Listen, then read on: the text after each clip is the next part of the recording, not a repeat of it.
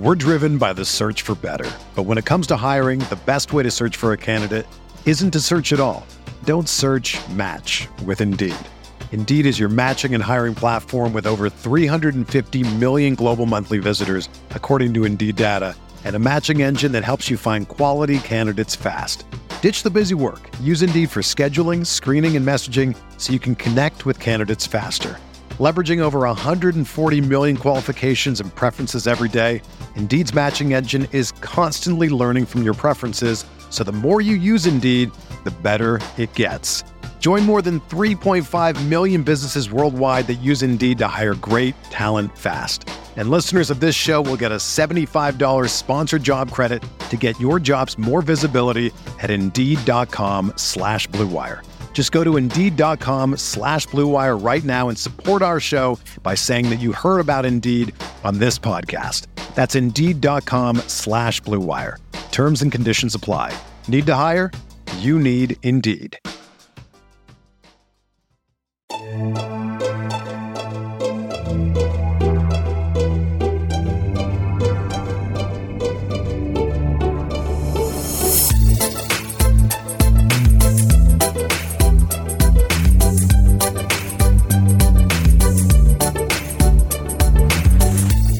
Hey there, Knicks fans. How you doing? It's your boy Jonathan Macri with you for another episode of the Knicks Film School podcast. Ending the year with a bang. Um, we have uh, a very, very enjoyable episode coming up for you right now with the Athletic's New York Knicks beat reporter Fred Katz. He has joined us all year. His stuff is always great. His written stuff is great, um, but he's also great uh, on here and is generous to always come on and, and uh, share his thoughts and give his time. Uh, I'm not going to belabor it because we are on for a while. So uh, without further ado, here is me and Fred Katz of The Athletic. Joining me now on the Knicks Film School podcast, he is freshly cut. If you're if you're if you're only listening on the uh, on the podcast, you're not watching on the YouTube, you're you're missing out. He looks looks even more handsome than, than normal, which is saying something. Um, he is the Knicks beat writer for the Athletic. Um, wrapping up his first season on the beat. I can't wait to hear what his impressions are.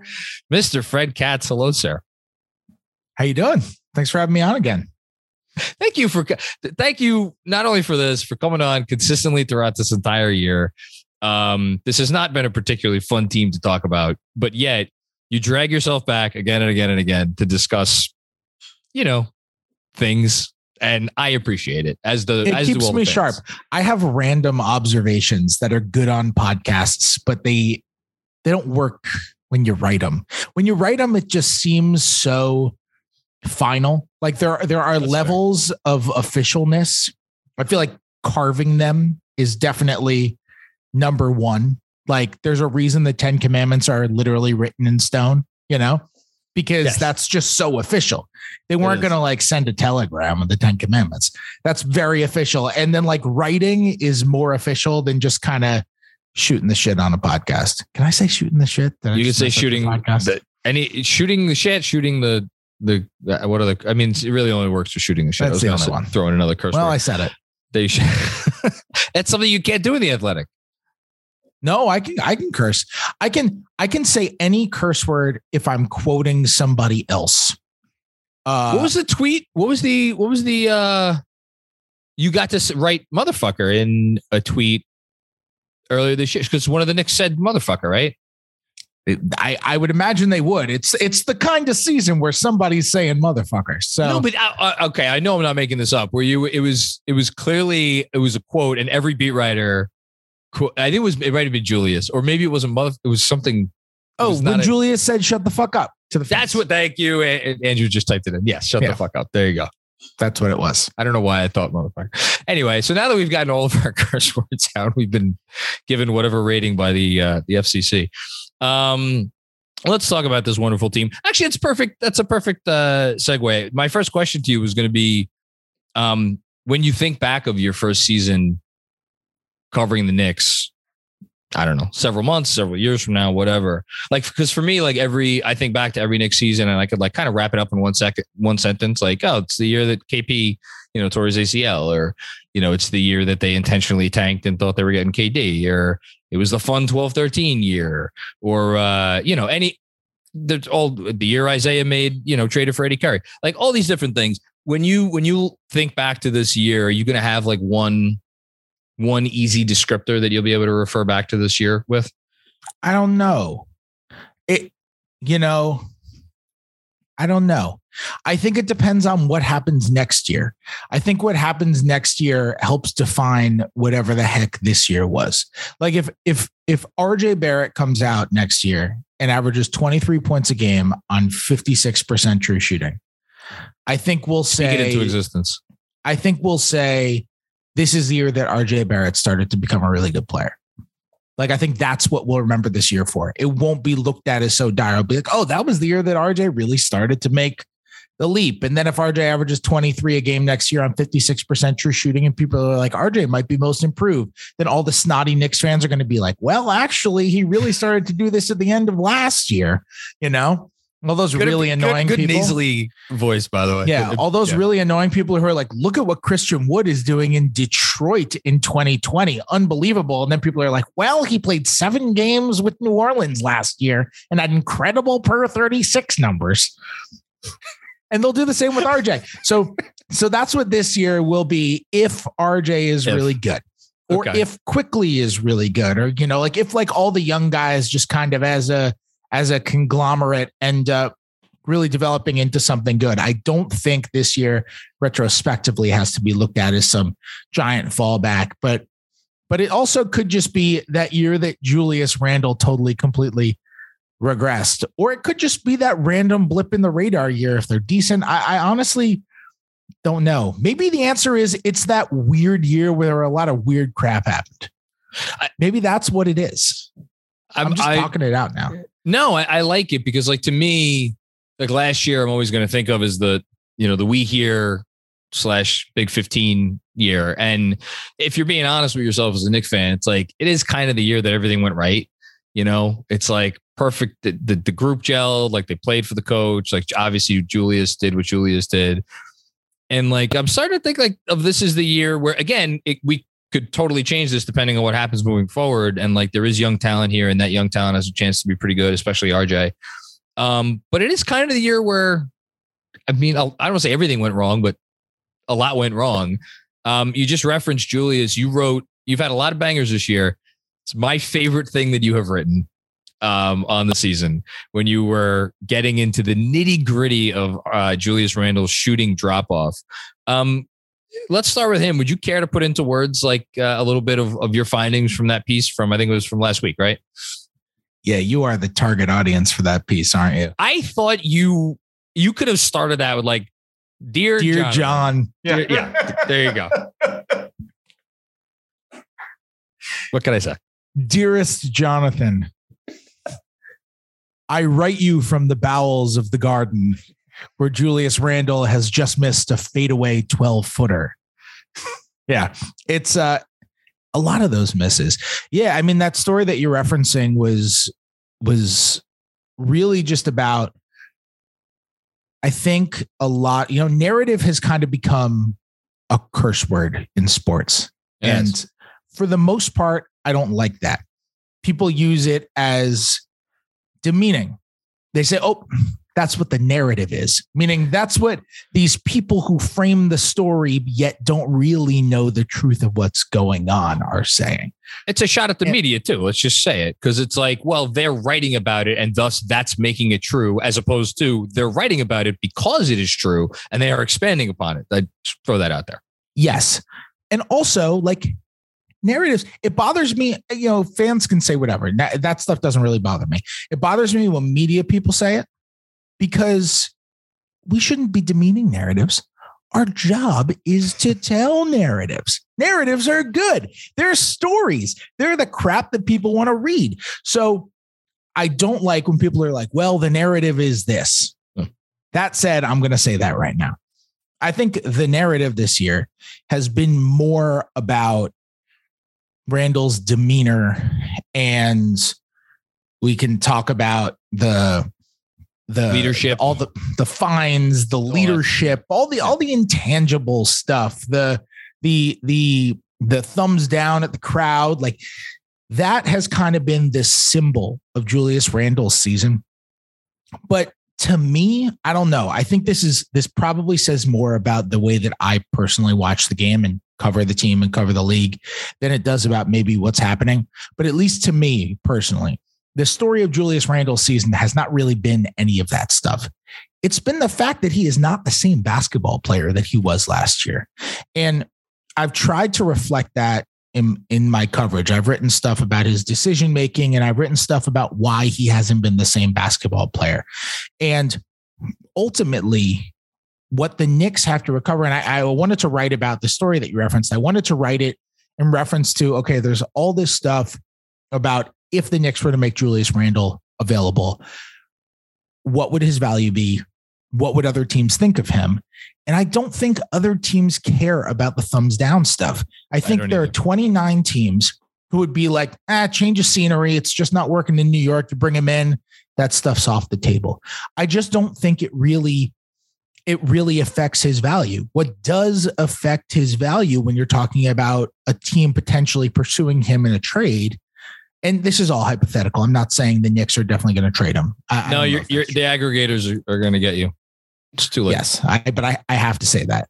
Uh, what what what people are going to care about, what other teams are going to care about, is the basketball, and, and the reality is, the basketball has not been the same. And and where it all starts is the fact that, kind of out of nowhere, last year he became this excellent jump shooter.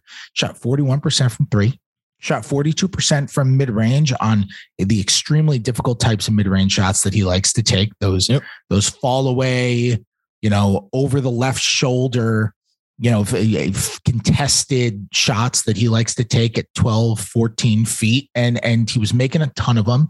Which and that- defenses then needed to respect, and it set up a domino effect. Exactly. Yeah. Sets up his passing, sets up his drive, sets up his efficiency. And he took fewer shots at the rim last year, Yep. percent like ratio wise compared to, you know, the he like 16% of his shots, one in six of his shots were at the rim last year, which is the lowest ratio of his entire career. He propped up his game last year because of the way he was shooting. And this year, as I detailed in that story, he's basically been of anyone who regularly takes jump shots, he's basically been, other than, than Jalen Suggs, he has basically been the worst jump shooter in the entire league this year.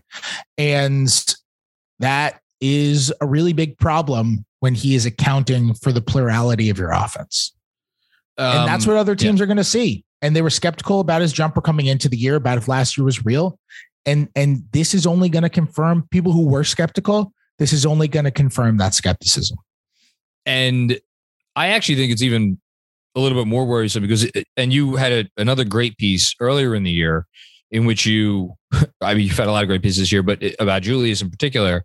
But like, you know, you talk about him posting up 18 feet or more sometimes from the basket as like, why? What, what, what is the reason for that? And like the fact, obviously, we, we all know he doesn't um, drive to the rim.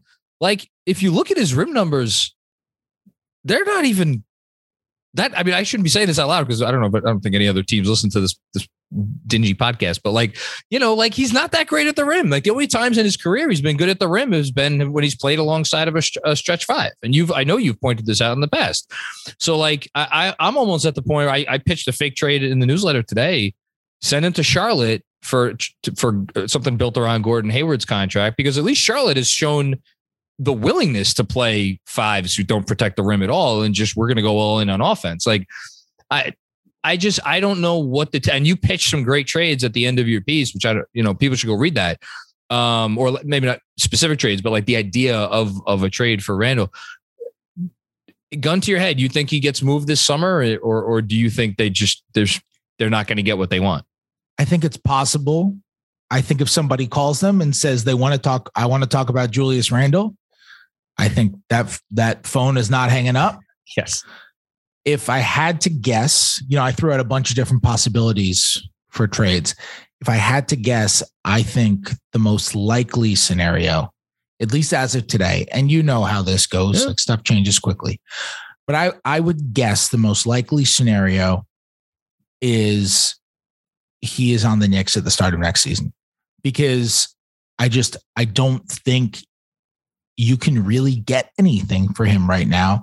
I don't think there are a lot of teams who see value in what he does. And something I considered throwing in that story, which I which I didn't, because it just it just kind of made it too long, but it's worth talking about, is can can he if he is going to play this way, can he operate as anything other than a number one option? I I, th- I think it all the time. And if he is your number one option, then what is the ceiling on your offense? Because if he if your number one option has a 46% true sh- uh, effective field goal percentage, then your offense is going to be in trouble. Especially if that guy also struggles against double teams like Randle does. So you're you're just you're going to have a ceiling on your offense that's real low. It's it's it's going to be it's it like your the ceiling on your offense is gonna is gonna make for a room that only four year olds can walk into. You know, like it's just gonna be a real it's gonna be like a real problem. So like that's that's really where you're at. One of those things has to change. Either his his habits have to change or the jump shooting has to pick up. Can, can I throw something at you real quick? Please. In terms of his habits, it's almost like given his strengths, he would be better served instead of not moving at all, which I don't want to be too harsh, but kind of he doesn't really move a lot in the Knicks offense. He just likes to be where he is and do what he does. Instead of that, doing the opposite, move a lot, operate in the pick and roll a lot, you know, set screens, move after you set a screen as opposed to just screen and like post up, you know. And the player that I'm describing, guess who does all that shit? Playing power forward for the New York Knicks. It's the guy backing him up, you know? And it's like, it's not like we don't have the blueprint. The blueprint's right there for how Julius needs to operate to be a successful basketball player. A lot of people have blamed Thibs for uh, whether you want to say not instilling or, or, instituting that version of the offense when Julius is in there, for not holding Julius' feet to the fire and making him do that. Like, where do you come down on that side of it? Like, we know what he needs to do. Uh, why? Do, who do you blame for him not doing it? It's probably a little bit of both. I mean, look, I think anyone who follows the Knicks at this point knows that Thibs is not over there critiquing every single Julius Randle flaw. Like, I think we know that. I think we see that. I think we can tell from the way that he talks about him, uh, from the way that he talks about Randle's tendencies and all those things. He just addresses Randle differently than he does everybody else on the team. So when Julius Randle continues to do the same stuff all the time, I think that's part of it. That being said, there have been times throughout this year where I've kind of asked Randle open ended questions, things like, how would you evaluate your defense this year? Uh, or, you know, you're, you're shooting, you know, 28% the last four games or whatever. He's going through a shooting slump. What do you think of the quality of looks you're getting? How would you evaluate the quality of looks you're getting? And for the most part, he just kind of responds that like, they're good looks. I like the looks, or I think my defense has been pretty good and that kind of stuff. And I just, I don't know. Look, there's some guys who just don't like talking about that stuff publicly and they address things privately and they just kind of, I don't want to say lie because lie implies a malcontent and it's it's not malicious. Yeah. It's not, it's just to kind of shield themselves uh because they're just not good in those public settings. And that's fine and understandable. And I don't know if that's what he's doing and he's addressing it privately, but all I can take from that is you're shooting 28%. You've you've been the most inaccurate mid-range shooter in the of of you know in the league this year, and you're taking a ton of mid-range shots. What do you think of the looks you're getting? I think they're good looks. All I can take from that is that he and I have a completely different definition of what good looks are. uh, and and so so you know, I I think I think there I think it's probable that there's not necessarily a, a, recognition of of the things that you and I probably deem to be flaws with with him specifically on this team. Isn't and that, and that does make me part? wonder about how they're going to recover it for but sure. How, that that doesn't that have to be the most worrisome part? Because if there's no, sure. isn't it? Sure, was yeah. it step one is admitting every like.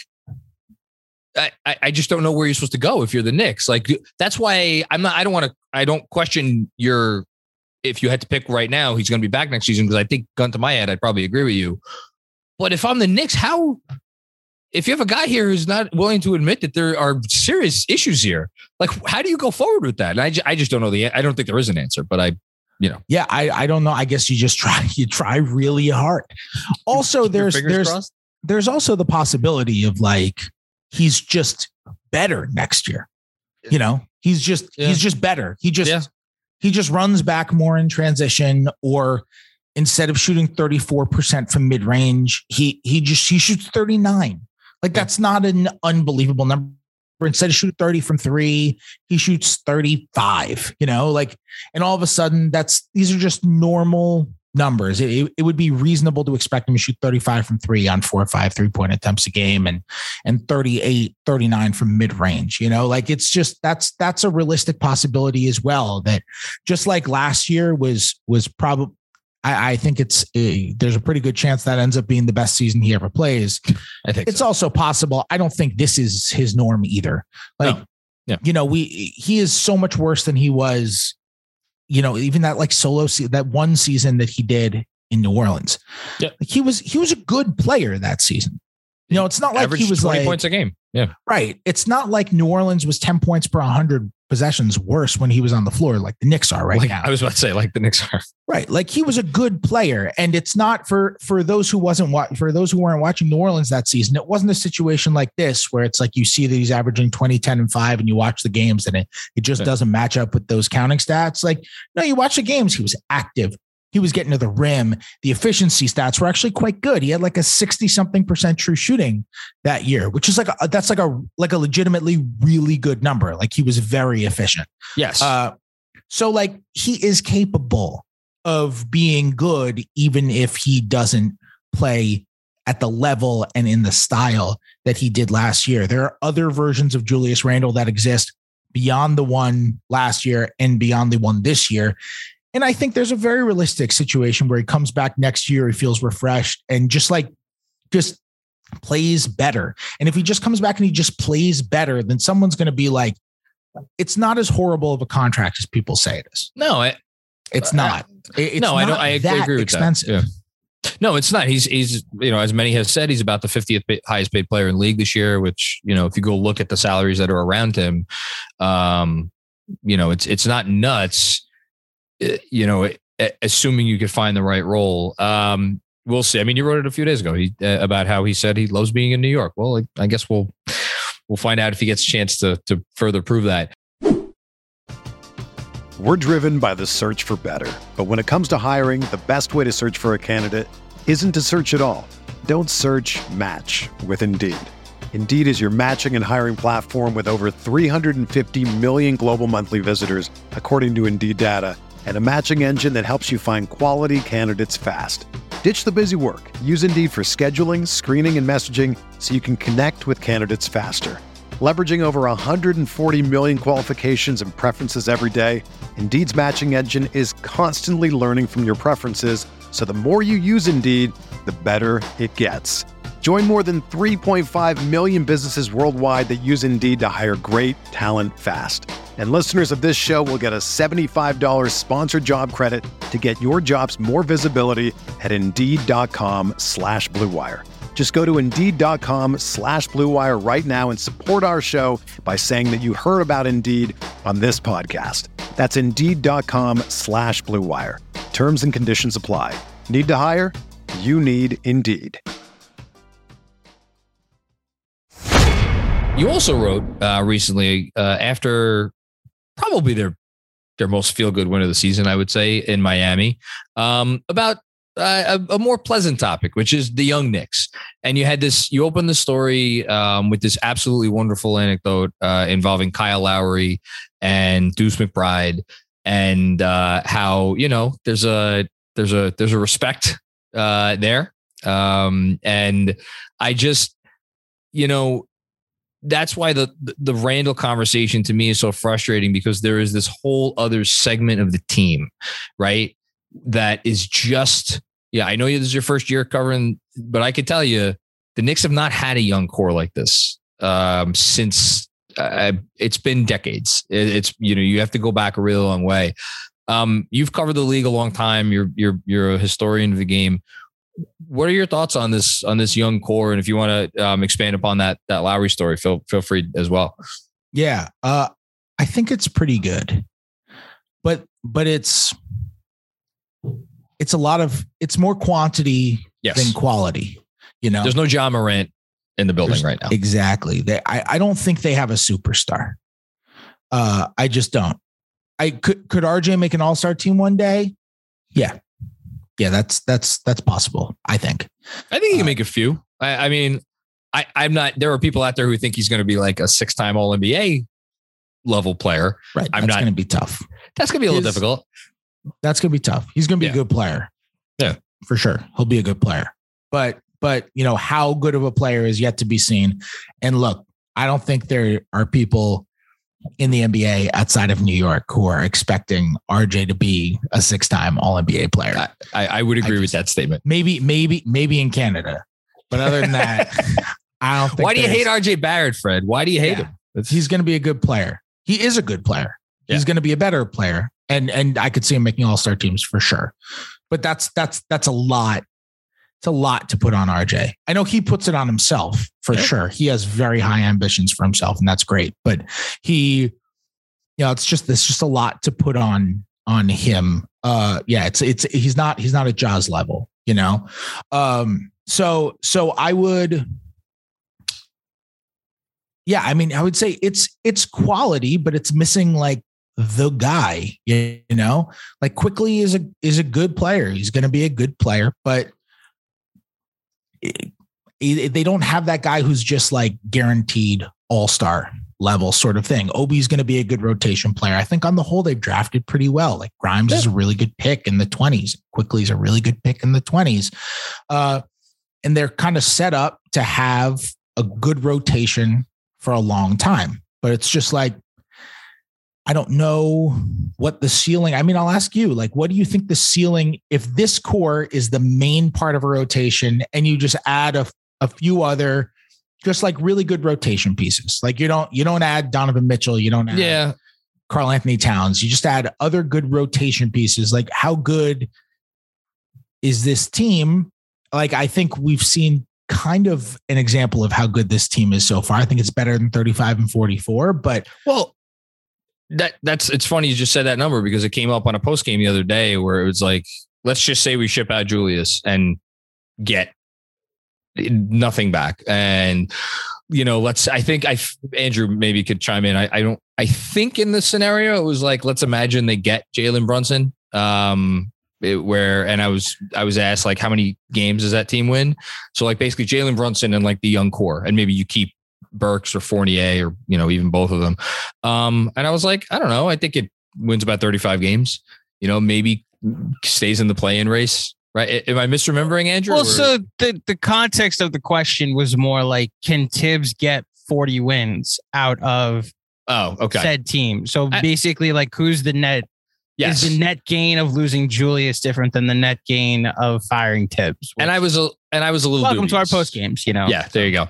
Um, yeah, it was a little dubious because I, you know, you are oftentimes in the NBA how good your best player is. And like, yes, I know there are exceptions to that rule. I mean, look at Memphis's record without uh, you know, Ja Morant. Look even and Phoenix when in the games that like Booker and Chris Paul missed. Like they were like you you can you can rise to the level of like but I, that's so hard and it's so it's so rare and I think it also da- diminishes like how good players on on both of those you know rosters yeah, are. also like like Jaren Jackson Jr. is freaking He's really awesome. good. Like Yeah. Jaren Jackson Jr. is like first team all defense good now. He should be in the defensive player of the year. Uh, yeah, you can the throw him on a ballot.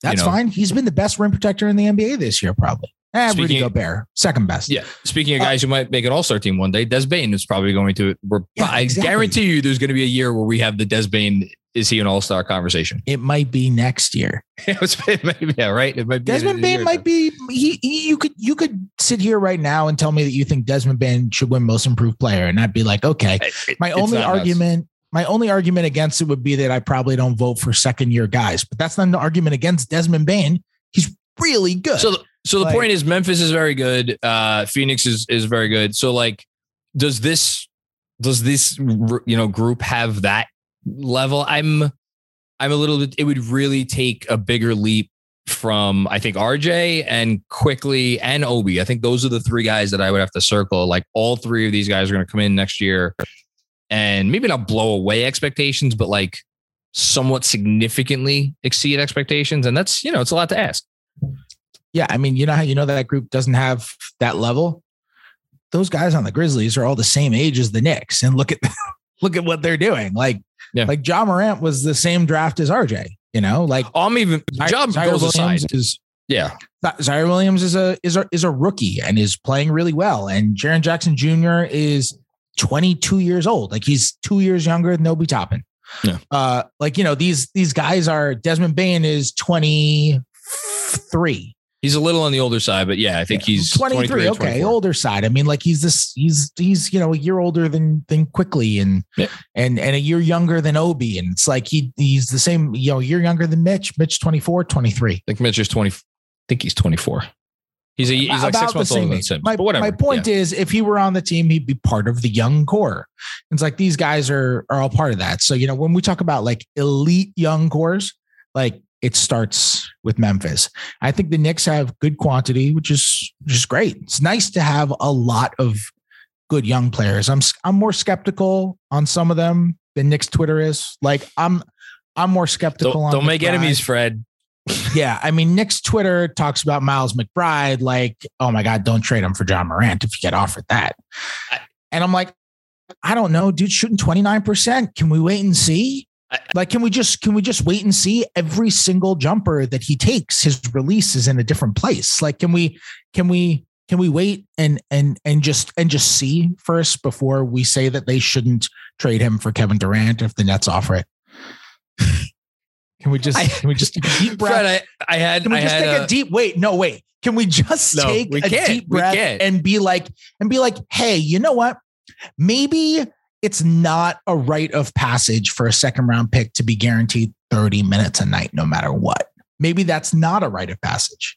But but Fred, Alec Burks has been the worst player in the NBA. Did you not know this? Look, I I understand the Alec Burks frustration, specifically in relation to like if you want to start Quickley at the point at yeah. this point. Yeah, and that's that, valid. And the and the crunch valid. time stuff is valid because Alec Burks has uh, the the crunch time numbers for Alec Burks are almost comical. They're so bad. It's all it's almost as if he's getting paid to throw these games when you look at the negative. But other than that, and other than the fact that yes, he's starting and plays so Quickley, which upsets a lot of people, like Alec Burks has been one of the better players on the Knicks this year. Alec you know? Burks is a good player. He's a good player. Yeah. He's just playing out of position. That too. Alec Burks is a good player. Also, how how I, I'm glad we're getting into this. This is this is one of the things where I didn't I'm even like, intend to get into this. I'm so I happy need to I need to talk about this. I know I did though. I needed to talk about this because I, I I just can't find a way to write about it that doesn't sound like preachy. So I'm just gonna say it and sound preachy. Get on your pulpit, man. Uh, can we just reframe the Alec Burks conversation? I like, I've been trying not, to all year. I'm not trying to sound like a total incomplete Thibs apologist here, but like at one point earlier this year, I forget who. It might have been me who asked. Another beat writer asked about about at what point you change the starting lineup from Burks. And Thibs said something along the lines, to paraphrase, like, "This is the best we got. What you see is what we got." And he got killed for that. Oh, how could you say that? How is he wrong? Like that. That is, if if you want to say Quickley, that's great. I'm not talking about Quickley. Yep. But like even if you're doing that, you're just flipping them. Like then Burks is just the backup point guard.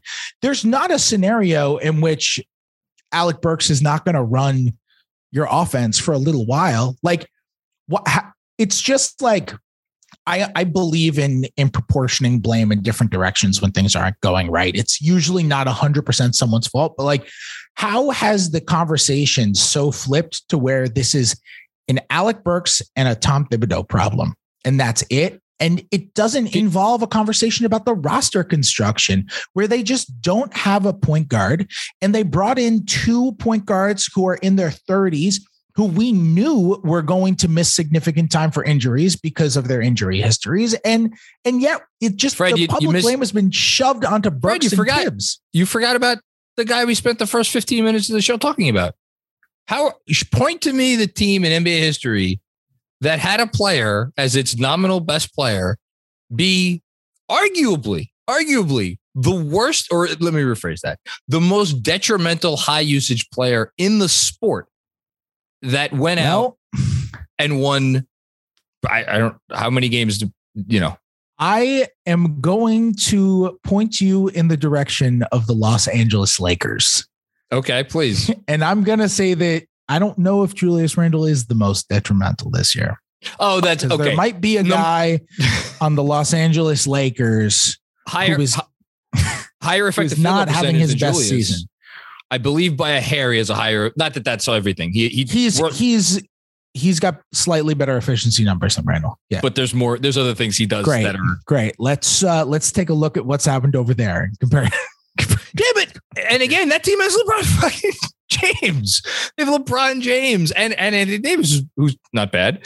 Um, I know the rest of their roster isn't particularly good, but like, listen, I- I did not pay you to say anything you just said. We didn't even talk about this before the show, but this has been what I've been preaching for months, and the pushback that I get is that. Well, it's still Thibs' fault because Thibs is the coach and Thibs is coaching Randle and Thibs can't corral Randle or Thibs can't, you know, hold Randle accountable and he's giving him all these minutes. I'm like, I think that's all valid. And which is why I said, I think if you look at Tom Thibodeau's career, you could argue this is the worst job he's done coaching a team because look, the proof is in the pudding that they haven't succeeded. And I'm sure there's things he probably would have done differently. But when it's when it comes time to like, where does the fault originate? Tom Thibodeau has done a poor job dealing with not great circumstances. He did not create the bad circumstances, unless I'm missing something. And uh, apparently, or it seems like you agree more with me here. Yeah, I think I think I agree. I, I look shockingly there's there's not a lot of nuance in this conversation. And, and I, I I think where I land is just like a lot of people had bad years this year. Yes. Yes. Yeah. I think Thibs wasn't as good this year as he was last year. Hundred percent. Randle wasn't as good this year as he was last year. And I think the roster construction, which starts with Leon Rose and goes throughout the rest of the front office, uh, was not as good as it was last year. Uh, by the way, the defense, for all the talk of they have terrible defenders and and and they ruin their defense and all that stuff, defense is like 11th in points allowed per possession right now. Look, go go look at the numbers with Kemba off the floor. Best net rating, Oh, best wow. defensive rating in the league. Yeah, I have looked. And that's 75% of the team's minutes. It's not like it's that's what the Julius on off numbers. I feel bad throwing them out there because it's it's a, a small, much smaller sample size.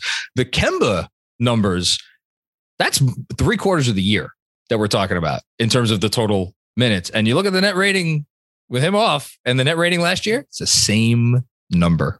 It's no different.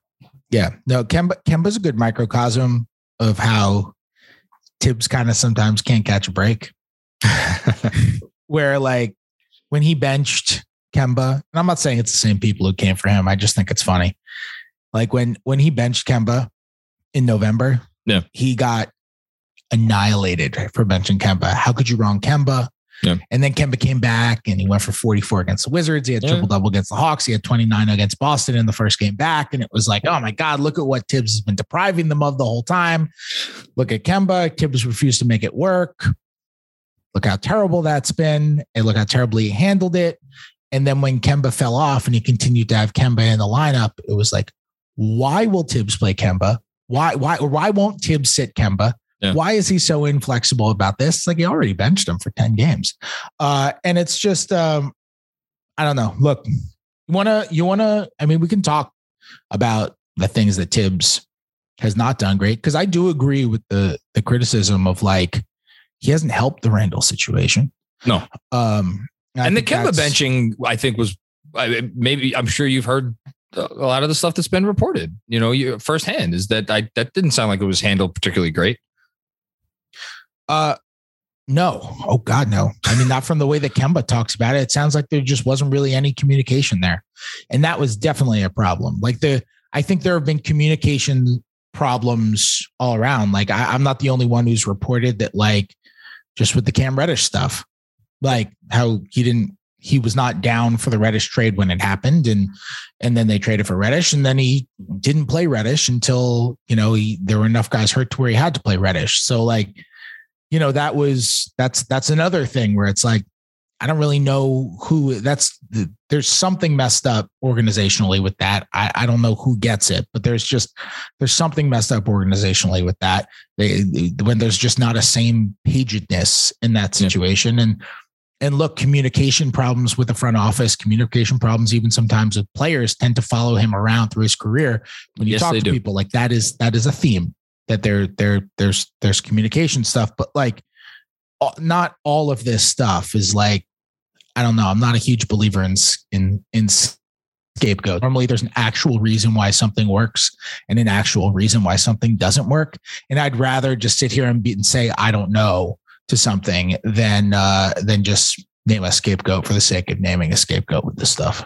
Oh, I appreciate that. By the um, way, yeah. I, Deuce McBride could become good. Oh, he could I just great. don't think he I just I just don't think he he should play 48 minutes a game just because he is a young person. And I'll and I'll even again I'm you know King Thibodeau supporter. I'll even push back on something you said a minute ago about the starting Quickley thing, and it's the same difference. Like, uh, what game was it? Um, a recent game. I think maybe the no was it the Hornets game? It was some game, whatever, where they he took Quickley out. Oh, it was the one we were watching on uh on playback, I think, Andrew, when they he took Quickley out with like five minutes left and put him back in with like three minutes left and afterwards basically intimated like he needed a, he needed a break because he was he had been playing like 12 straight minutes. Well, that's not it might be less of an issue if you start him because then you're you know, you're starting him at the beginning of the third quarter, and then you could obviously bring him in earlier in the fourth. But even then, it's like the Knicks make so many of these of these pushes like to start the fourth quarter against, by the way, opposing teams' backups, which is like that's the other part where I feel like when you and I do it, I'm guilty of this, where you throw out net ratings and stuff, and it's like, well, you know, there is a little bit of context in terms of who these numbers are being compiled against. So I don't know. It's complicated. Yes, for sure. Net net ratings are great if you put them in a greater context. Yes. Uh, I don't think you can just throw him out there with nothing. Otherwise, you're going to look at Deuce McBride and think I was about to say the league.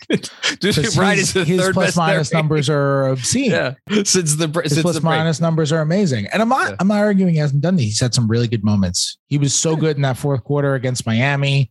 Yeah, the energy is really hard and yeah, yeah, the energy is great. And and and uh, but you know he's just he's offensively. It's like the the to me it's more it's it's the jumper, but it's also the feel like you know him him and Quickley like i wrote a little nugget earlier this year about yeah. how Quickley isn't really passing to him that much. And i i think just based on this is total eye test i don't know if the numbers back it up but it seems like they have that ironed out a little bit more. Quickley is finding him a little more. Uh, but one of the things that i'm just kind of curious about and this is another thing like i don't know the answer to is like how much when he's out there with Quickley it's like Quickley runs the offense the whole time. Yep. And i think the common uh, reaction to that is they they this proverbial they don't let Deuce McBride do anything to initiate.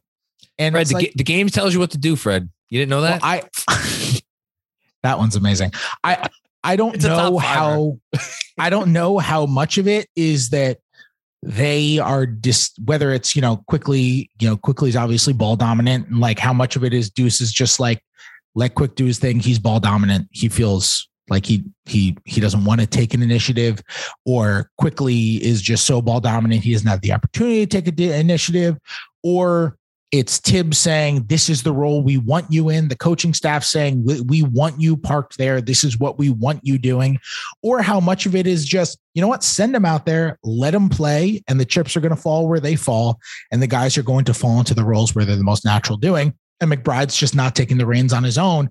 And it could be any of those things. I don't we don't know. I don't know. It's just I I, I don't know why it's happening. I, I haven't I haven't seen enough of him.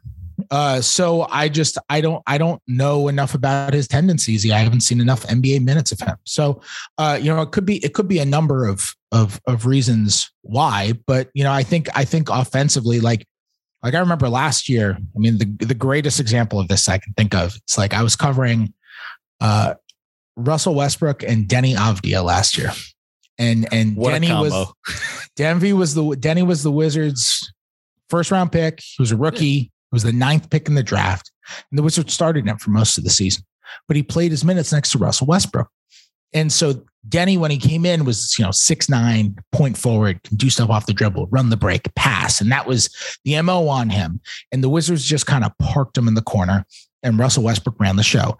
And part of it was just part of the the way that the the the blame game formed was okay. The coaching staff is just parking Deni in the corner. Why are they doing that? And also, Deni doesn't have an opportunity to touch the ball when Russell Westbrook is on the floor. And I do believe that uh, those were things that happened and those yes. were contributive factors. But there was also the fact of like, there were a lot of times where Deni would get the ball at the top of the key and he could initiate. There was a lane for him to go downhill, there was a lane for him to go at the rim. And he just kind of gave it up uh, because he was a rookie and he didn't have feel and he didn't have comfort and he and he didn't have that uh, assertiveness.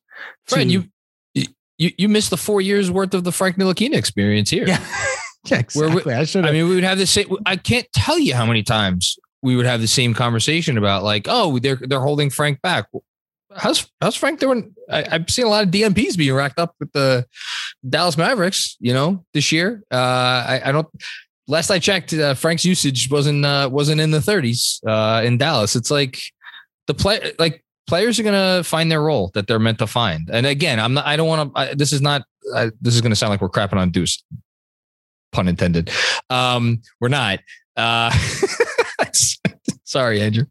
Um, he's, he could be really good. And, and, and I think part of this is like uh, t- the frustration of, of a lot of fans is we know what Alec Burks is, you know, it's like there's no, there's not a lot of mystery. We don't know what Deuce is to your to your point that you just said before. And it's like once we already kind of figured out the season was going to be a lost season, there was definitely other organizations, I think you would agree, would have pivoted.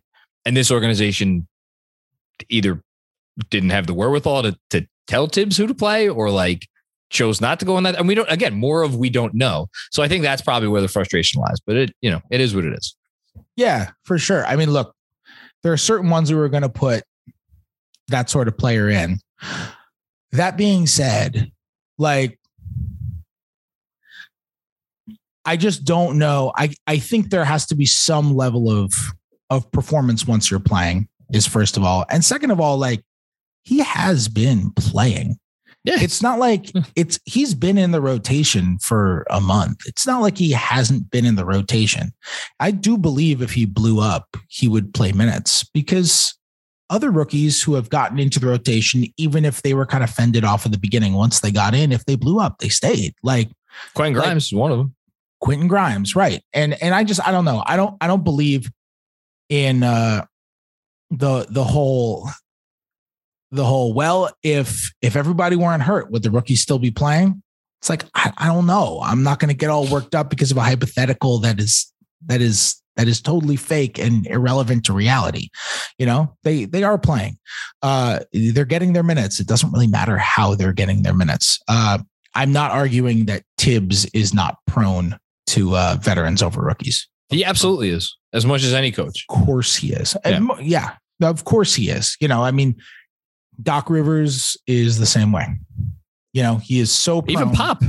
Pop, Pop you know that that roster construction has lent itself a little bit more. But even Pop was quoted the other day of saying something like, "I'm not going to just play guys to play them. Like that's not how we do things here." Yep, yep, no question. I mean, I think that's that's that's. Look, I've covered a lot of teams.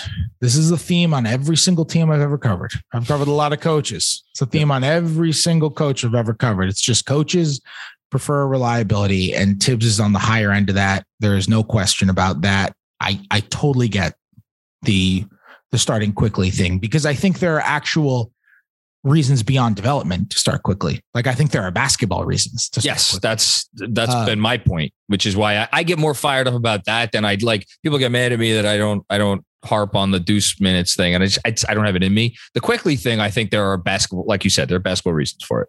Yeah, yeah. I mean, look, and and the other thing that we have to talk about with Deuce is like he's playing. You know, their organization, most organizations, I actually don't know if the Knicks are like this specifically. I'm sure they are. Most organizations will set minutes goals for their young players. I've never asked this. I, I should ask if the Knicks do this, but most organizations set minute goals for their young players. We want all of our young players to get X amount of minutes on the season. But every organization who I know that does that includes G League minutes because those Really? count. Okay. Yeah, because those interesting. count. I didn't know that. You're you're playing against com. You know, this is this is not some. This is just like a sort of internal sort of goal thing. This is how we want to operate. We want this guy to get a thousand minutes. We want all of our young guys to get a thousand minutes this year. We want all of our young guys to get fifteen hundred minutes this year, and that's between the G League and the NBA. And and Deuce is getting those G League minutes. He's getting those G League opportunities, and he's getting opportunity to run offense there. By the way, Yes. he's, he's putting up crazy numbers there. Um, so I mean that that helps with development too. I mean, it was called the D League before it got branded as the Gatorade League. It was the D was was short for development. It was the It was developmental league. So so I mean that that that helps as well. I just I I don't I don't buy it as a lost season for most of the young guys. I get the Obi. oh, I don't think so at all. Yeah. I get the Obi frustration and I get the Quickley frustration from a he just gives them the best chance to win. But I don't think this is like a stunted developmental thing for Quickley. And the Uh, I just part think of it's it, more of a basketball reason. yes. Com- oh, complete. Well, no. I mean, look at the evidence. Oh, uh, Immanuel Quickley started out the year clearly struggling, trying to figure out the whole point guard thing. And you look at him over the last month; he's been. Uh, he looks looks more like a point guard to me. I don't want to go overboard. Um, Yeah. yeah. I mean, the, the reality is it here's here's an encouraging next thing. Their young players have developed well this year. Like Yeah. we've Jericho Sims is a different person than he was in October. I I vividly remember a play where he got the ball on the wing, on the left wing early in October in some random game that he came in. And he looked like he was, they were going to have to pause the game because he was going to have a panic attack. He had no idea what to do. And now he's just like making intuitive passes and swinging Yeah. to the corner and He's fun. I and him. like, yeah, he he he could be a nice he could be a nice player. Like I would be nice surprised. Yeah.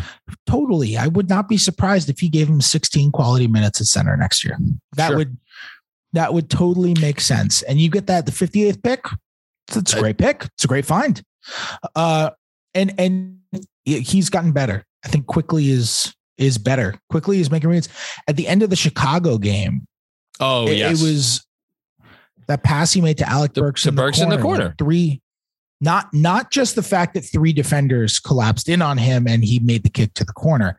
It was that three defenders came in on him, hands up, and he threw it over the defense, which is a difficult pass for somebody his size. Normally, that's like what a 6'4, 6'6, 6'7 guy is going to make those cross court passes. If he's able to throw passes over defenses because he just reads it quickly enough, that is no pun intended for me. That that is a huge thing for him. Like I think I think everybody agrees that RJ has developed this year. yes. Um, you know, I think everybody agrees that Mitchell Robinson has developed this year. Just uh, about to get himself paid. He's inconsistent, but but he's better. He's developed. He's a better player now. Like I think I think most of their young guys, and we can have the Obi conversation. Uh, because I, I- think, I think Obi, Obi is looks- the one.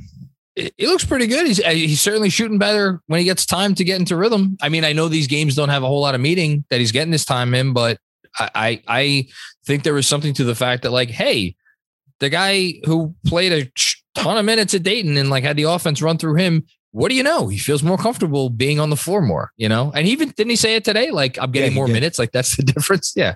So Yeah, he did. I think I think Obi is the one we can talk about. Like, okay, would he be in a different place if he were playing more? sure, that's fair. Um, especially because he said I'm playing more minutes, and and maybe that's why. Uh, but but I uh, you know I think for the most part they're they're young guys have like had good developmental seasons. Which like getting back to your original question is yeah, I was about why- to say tie it up.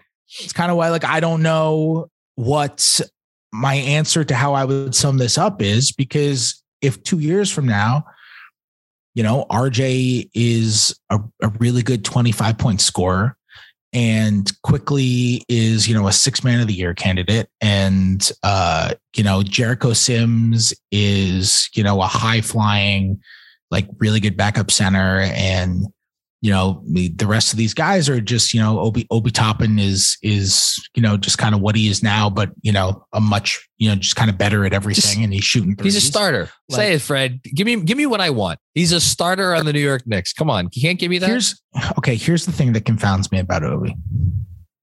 He he doesn't shoot threes. He's He been better of late, but that's fair. I mean, he's shooting 27% from three. On the year, on the year.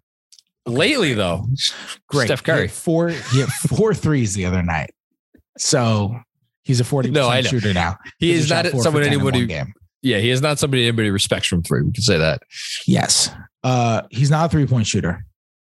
Uh, he is not like a top notch off the dribble guy. He's got like a couple moves where he's able to just put his head down. He does that little spin around the hoop and gets that little baby hook. And Yep. but he's not he's not really a guy who's going to take you off the dribble. And he's he's not a top notch defender.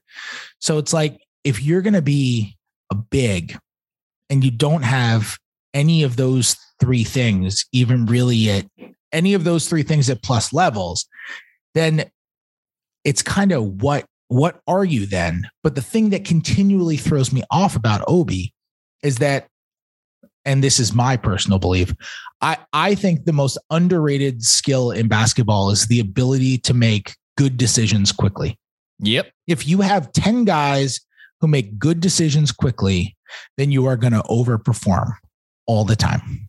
And Obi is really good at making good decisions quickly. He just like is always doing something. And it's enough so that it just kind of overpowers everything else. But I don't know if that means like I, I don't know if that is going to be such a great skill for him that it's going to overpower the other deficiencies that he has if he's unable to improve a sufficient amount in those deficiencies.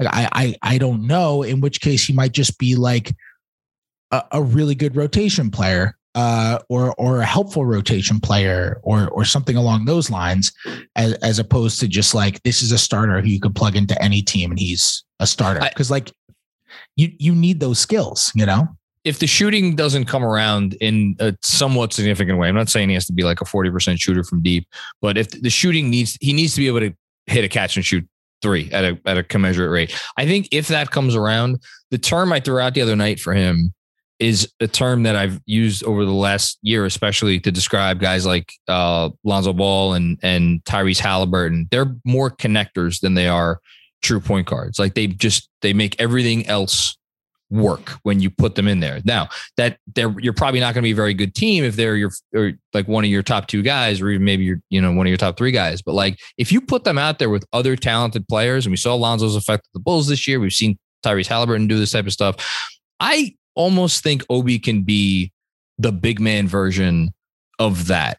And then when you throw in the fact that he is a one man transition like different uh, difference maker in terms of how quickly he could get he could get out and like if you have players who could get him the ball in transition that's I do think he also like whether it's Quickley or Rose or whoever who he plays around or who he plays with is going to and again it goes to the connector theme it's going to make a big difference You know what's Um, interesting in that? yeah. You know what I'm down for? This is going to be an unpopular opinion. oh goodness Um, I can't believe this entire podcast wasn't about Taj Gibson shooting threes. By the way, I can't believe this entire It podcast wasn't It have about. I can't believe the entire podcast wasn't about the the the six minute stretch against the Charlotte Hornets where Taj Gibson took seven shots. seven shots That was one of the ones where I'm like, all right, let's, I- I've seen let's slow enough the roll a little bit.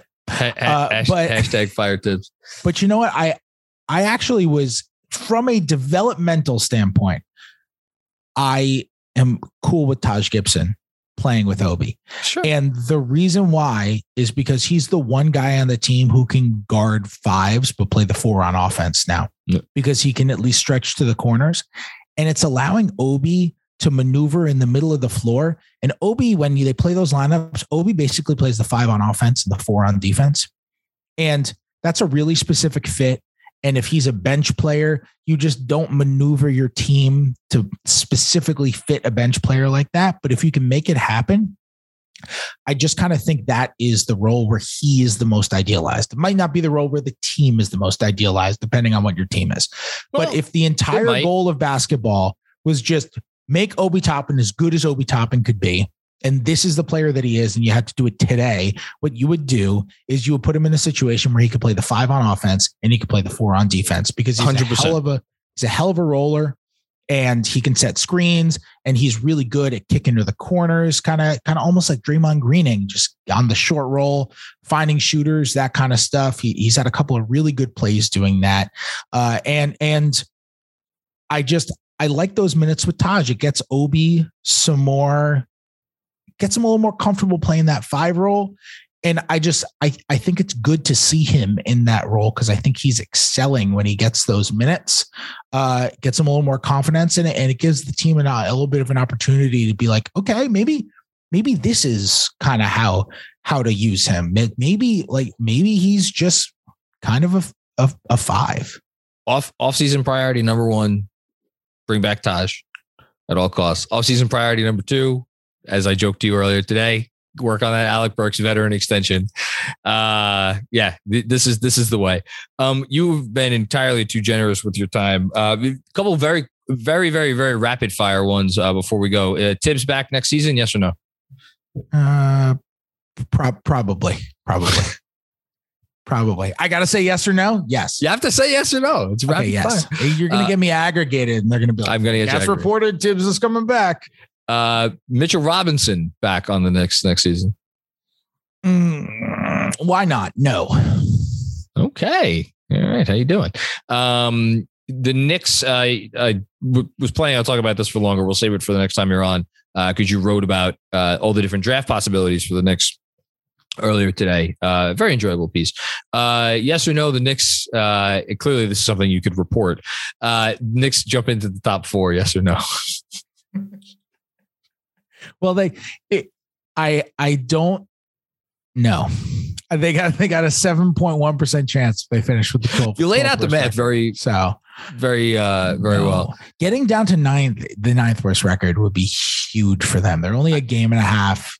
I think they're one in the loss column, worse than San Antonio. And San Antonio's trying to win because they want that 10 seed. So, Yeah.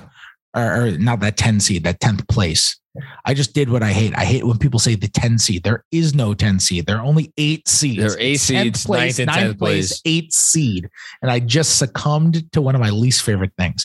Uh, they won 10th place. So, so if the Knicks could get down to the ninth worst record, that jumps their odds from getting into the top four from 7% to like 20%. Yeah. Huge difference. It's massive. Um, last, I have to ask you one non Knicks thing. Uh, Russell Westbrook next year will be playing for what team? Mm. Wow. You can be funny and say like the What's Beijing- what's the team? What's the team in semi-pro? The Tropics. oh the tra- we actually semi pro came up recently on a podcast. Yeah, Yeah. the Flint Tropics. Flint Tropics. Uh, I you know what? good answer. Here's here's my here's my hot take. Here's my hot take. Oh yeah, here we go. Russell Aggregators. will be ready. playing. Will be playing for the Los Angeles Lakers. Oh, okay. So no one's beating down their door to trade for that forty. Was it forty seven? I think it's. 47. I mean, I just I I I actually thought that was that was that was a hot take. I feel like everybody's like, oh, Lakers have to. Have Oh, I don't think off it's- the team, but like not to not to I spoil don't, your I fun. I don't think see it's a hot take. what. I don't see what the trade is. I don't see what it is. I mean, I guess it could be that John Wall Houston swap, which is still going to be there if the Lakers want to do it. I assume, Yeah. uh, but but then okay, it gets bought out by Houston. It's like okay, maybe maybe there's something with like a a team that just wants like tickets, just wants like the gate, you know, like like I don't even think Russ can- like Like what fan bases are that? I don't. I, I this is gonna sound. Russ harsh. has. Oh, I covered him. He has fans. That dude has like a top five individual fan base in the league. really. Yes, It's probably just because he's my least favorite player in the sport He's like to Melo. watch. Oh, yeah, that's fair. he's like Melo. He just has an he has just an individual fan base where it's like people who love Russ just ride or die with that dude. It is Yeah. like very very few players in the league, and and he's he's an attraction. People pay to see him, and look, I I made my comment about him being the most detrimental earlier this year. He was not always like that. I was uh, Yeah, I know. I was a I was a Russ should win MVP guy in 2016. Uh, he was I covered him in OKC. I mean, he was he was unbelievable. It's just it's a sad way to go out. It's not. I don't think it's what Lakers Nation had in mind uh, for this year. We could just say that. Um, Fred Katz, you are a legend. Um, could you tell the folks at home where they could find you and all your stuff? Yeah, you can just follow me on Twitter at Fred Katz. You can uh, subscribe to The Athletic, read my stuff over there at The Athletic New York. And uh, yeah, that's it. Okay, I hope you enjoyed that convo with uh, with Fred Katz. I promise him uh, all of the opinions expressed by, uh, or I promise you all the opinions expressed by Fred on this podcast are his own, and I did not give him any compensation to say any of the things that he said. Um, no, I love Fred, and uh, you should too. You should read his stuff. Go subscribe to the Athletic. It's uh, they're having deals all the time, and it's it's just really good sports writing, and he's really good, and he's uh, worked his way into a prominent place already on the Knicks beat. I uh, hope he's here for a long time. Uh, not only because I love talking to him, but because he's just very good at his job. Um, that's it. Hope you enjoy the pod. Um, if you do, uh, feel free to drop a uh, five star review, give us a rating, or give us a yeah no five star rating and drop a review. Right, Andrew? Did I get that right?